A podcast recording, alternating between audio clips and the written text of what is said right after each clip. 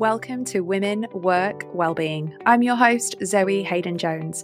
Each week, expect a blend of heartfelt conversations, expert advice, and actionable tips designed to support you in achieving your professional goals, finding harmony in your personal life, and cultivating wellbeing that resonates with who you truly are. This is more than a podcast. It's a community and movement and your personal catalyst for transformation. So welcome to a brand new episode of Women, Work, Wellbeing. We are so excited with our new name, with our fresh new podcast artwork, and it feels so right to rebrand and to relaunch because we are here for you. We are supporting you in whatever stage you're at in your career, whether you've got your own business or whether you're employed, and also looking after your mental health and your well-being. So we have incredible guests lined up. So I'm really excited um, for the future of the podcast, and I'm just so glad you're here. So today we are talking about all things finding balance. Like, I don't know about you, but I often get to the point where this happened before Christmas as well, where I get to, I guess, burnout stage, where my cup is so full and overflowing, the bucket has, you know, no more space. And then suddenly everything goes wrong and I say, I can't do it anymore. So I wanted to record a podcast on this because I think there's loads of people that will resonate with this, especially as women. We are majority responsible for the caring responsibilities at home. I talked about that before. It's well known, whether you look after uh, family members, whether you've got kids, whatever it is, we seem to take on a lot of the burden, a lot of the extras. Um, research also shows that women in the workplace take on the extra roles, whether it's organising birthday collections or events or things going on. Women seem to pick up those roles and they're not paid for it. So with all of that going on, and with the fast-paced society that we live in, it is easy to get to a point when you might just burnout. You might just have so much on. So today I want to talk to you about some strategies that I use, but also how you can start to change your mindset. So when I say change your mindset, I want you to start thinking of you taking more rest and more space and more time for you in order to be even bloody better than you are. So almost like balance for brilliance. So having the balance in your life will make you even better at your job. It will make you an even better wife, partner, sibling, whatever it is, mother, because you have to look after you. So what we're going to talk about is we're going to redefine the idea of rest and how you can fit it into your life so it complements what you've already got on, and how you can sort of redefine it in your mind to start placing it to the top of your to-do list, because it is essential. We're going to talk about habitual health, consistent routines. I talk about this a lot. I'm doing this um, with myself a lot, and I'm going to record a podcast on uh, not, I'm not quite the five a.m. club yet, but I'm definitely getting up earlier, both my husband and I, and it's changed everything. I'm going to talk about mindful pausing, so scheduling deliberate breaks and for one sole focus, not just to take rest, but to make sure that you are looking after your energy and using the reserves in the right way. And that's going to help prevent burnout. I'm going to talk about the power of taking small breaks. I don't know if you use the Pomodoro technique, where you work for twenty-five minutes and then take a rest. This opened my eyes up to just slogging my guts out at my desk, because the more reading and research you do into it, we actually only have four to six hours where we are completely productive in a day. So getting more crafty or more clever with your time is going to make you more productive. We're also going to cover sleep. I know I talk about this a lot, but I'm going to talk about why quality sleep is so crucial for your success. And then we're going to finish just talking about, you know, how being well in yourself will make you more successful, which is kind of like the whole thread of the podcast. So I'm really, really glad you're here. So I, like I said, I feel so passionately that us working women have a lot to deal with. Um, a lot of the women that listen to the podcast I know are sort of striving for success in their professional life. So whether you're looking to advance in your career, launch your own business, or smash your business and do even better this year, it seems that as a collective, we're here to make things better, but we don't want to compromise our health and well-being in the process. So we're talking about how to balance professional success with personal health. And I'm interviewing an incredible woman on the podcast soon. I won't go into it too much now, but she's going to talk about how cyclical we are as creatures, how it's so important to be in tune with what's happening in our menstrual cycle. And this in turn will help us find this balance, knowing where you are in your life and what you need to ease off on or maybe do more of. So it's so important that you get really in tune with you. Only you knows you inside. You know how you feel, you know your energy levels, you know how tired or not tired you are. So it's important that you can reconnect with you. So let's start with point number one, redefining rest. So, so, so important, because this is a mindset thing. Let's start by challenging the age-old myth that rest means you're lazy.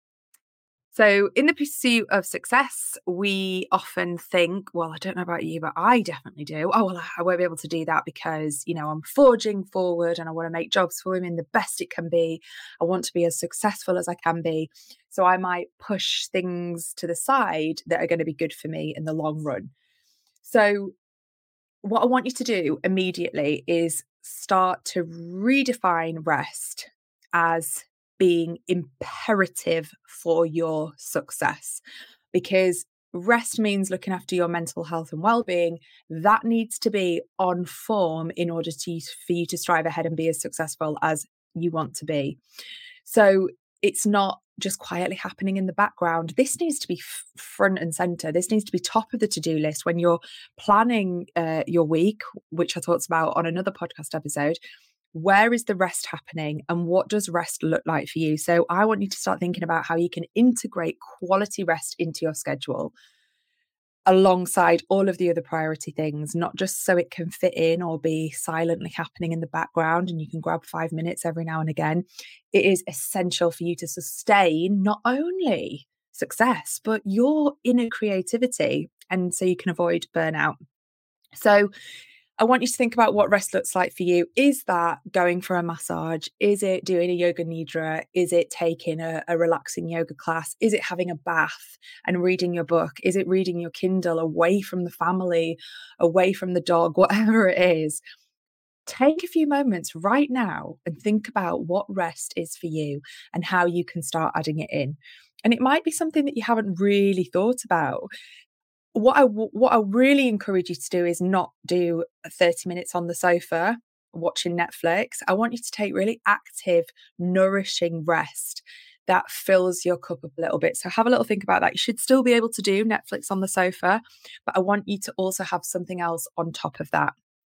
Okay, next we're going to talk about habitual health. So I talk a lot about routines. I talked, I touched earlier about um, the fact that I've been getting up earlier, and it's definitely, definitely helped me get into a more consistent routine.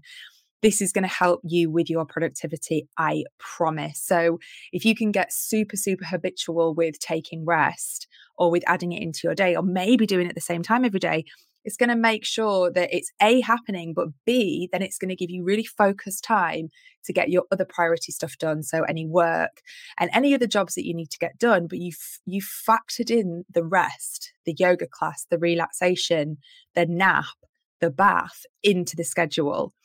So when you establish a consistent schedule that includes time for, we're going to talk about this, focused work, not just working for hours on end and then you start scrolling on your phone and really your fo- your productivity goes downhill.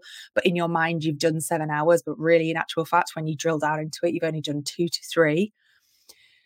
And when you've got this consistent schedule, so we're, we're talking about focused work, exercise and rest, those three pillars, focused work, exercise and rest. This can significantly enhance your efficiency and your literally your spark for your creativeness. Because when you're slogging your guts out at your desk, say you're like, oh, I need to do a twelve hour day.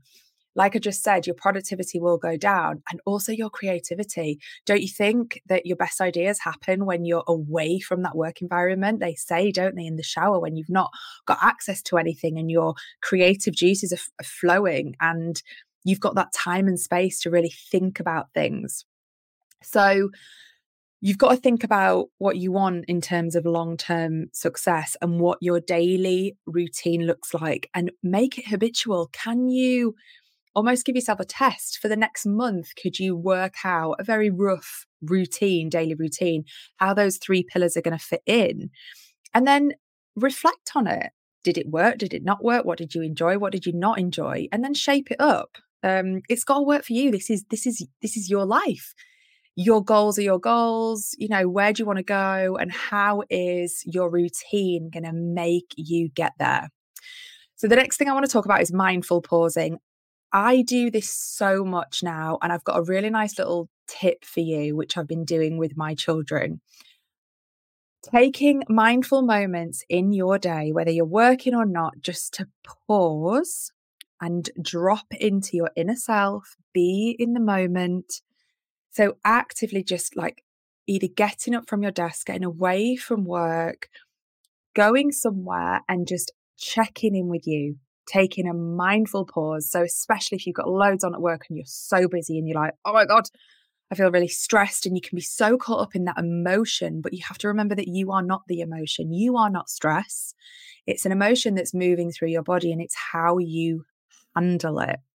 So regularly taking time to pause in your day and check in. And the best way to do this for me is to check in. I check in with my breath. So I pause and I notice, especially when I'm anxious, where is my breath? And it's often right at the top of my chest, breathing like, breathing like a bird. And then when I take a deep and nourishing breath in, I realize what sort of state I am in, often, often heightened or anxious. And then you can make a change, can't you? Because if you've recognized where you are and how you're feeling, you can then implement something such as breathing techniques to change that. Obviously, if you're feeling really nice and relaxed, you can just do breathing as well to continue um, feeling nice and relaxed. But taking these mindful moments in your day, and let's think about it, there's twenty-four hours in a day. You should be able to regularly, even every fifteen minutes, every half an hour, pause and just drop everything. It's one minute. And you can think about the same analogy when you're driving. You know, when people don't let you out when you're driving, or you're rushing to get ahead and you might not let someone else out. Really, you're only going to get like, what, ten seconds ahead of them? It's ridiculous. Go slower. Take a moment. Drop everything. Even if you feel like you're literally on a deadline and you don't have a minute to spare, you're holding in your wee at your desk. I've been in that situation before. What is a minute? What is sixty seconds? And the benefits of taking that mindful pause in your day will be so beneficial for your body, for your nervous system, and to get you being more present and recognizing where you are before you get to the point of leading up to burnout. I also want to talk about the power of small breaks. I mentioned about the Pomodoro technique. So that idea is that you work, I think you can change it, but it's like essentially twenty-five minutes hard work, full concentration on one task, phones away. You are just producing a piece of work. And then after twenty-five minutes, take a five minute break. So like I said earlier about the shower analogy, some of my best ideas come when I am out walking. I walk my friend's dog. And that is because your brain is leveraging the power of subconscious problem solving. So when you take small breaks, you do a task intensely, and then you come away and you let your brain have a break. But it's also giving your brain that time to leverage that subconscious state. So a regular break could be a quick walk around the block. It could be a nap. I don't know if you're a good napper. I'm not great at napping, but I do love yoga nidra, and that can be the same, where you're just listening to to a script and you're taking that deep, calm rest. And this can significant, significantly enhance our cognitive abilities. And I keep talking about it, our creative output. When did you last work at your desk for like ten hours? And then by the end of it, you didn't even know what you were typing or writing, because everything's just done in. Your concentration's gone out the window. You've got no creative flair because your, your, your brain needs a break. So small breaks, I want you to go away after listening to this podcast and work out how you can add more breaks into your day. And they can just be short breaks, like every, you know, every half an hour, five minute break. What are you going to do with it? Okay, next thing we're going to talk about is sleep. Oh, how I love my sleep. Um, that's why when I read five a.m. Club, I was like, oh, no, this is not for me because I love sleep. The key is we all know we need to go to bed earlier. So when you do start getting up earlier, I'm going to record a podcast on it. So I've been doing between half five and six. I am tired on a night time, but I cannot tell you how it helps you then fall asleep quicker on a night and getting up becomes easier. Sleep is not a luxury. We need it for our health, for our productivity, and for our general well-being. So the science behind sleep is just endless. I mean, gosh, I should get a sleep expert on, but when we're thinking about our memory, our emotional regulation, our, like I said, creativity, it is like a no-brainer. So work out, listen to this podcast and then work out. I've recorded a podcast similar to this, but work out your ultimate time to wake up and the time you need to go to sleep and stick to it. Make that promise to yourself right now and let me know how you get on. The next thing I want to talk about is, is physical wellness, moving your body. You are going to be more successful in your work life, in your personal life, if you are giving your body time to move. The symbiotic relationship between our physical health and our professional achievement is something that we cannot ignore. Regular exercise will not only keep our bodies obviously healthy, in good condition. We know as women, as we're as we're aging, we need to work on our strength training. I know that's all over social media. Back in the day, it was kind of like running, burn as many calories, but now it's about lifting weights. And that's so that as we're getting into our older years, I'm not sure how old you are, but we know that that's definitely important. So it's key. Obviously regular exercise keeps our bodies um looking good from the inside and the outside, makes us stronger, but it definitely sharpens your mind. It makes you more effective. And honestly, it will make you more resilient. I also listened to this twenty twenty twenty theory, which I need to read more on, that when you get up first thing in the morning, you should do like twenty minutes of exercise to get sweating, then twenty minutes meditation, and then twenty minutes, I can't remember what the other twenty minutes was, but I'm going to, I'm going to refer back to that.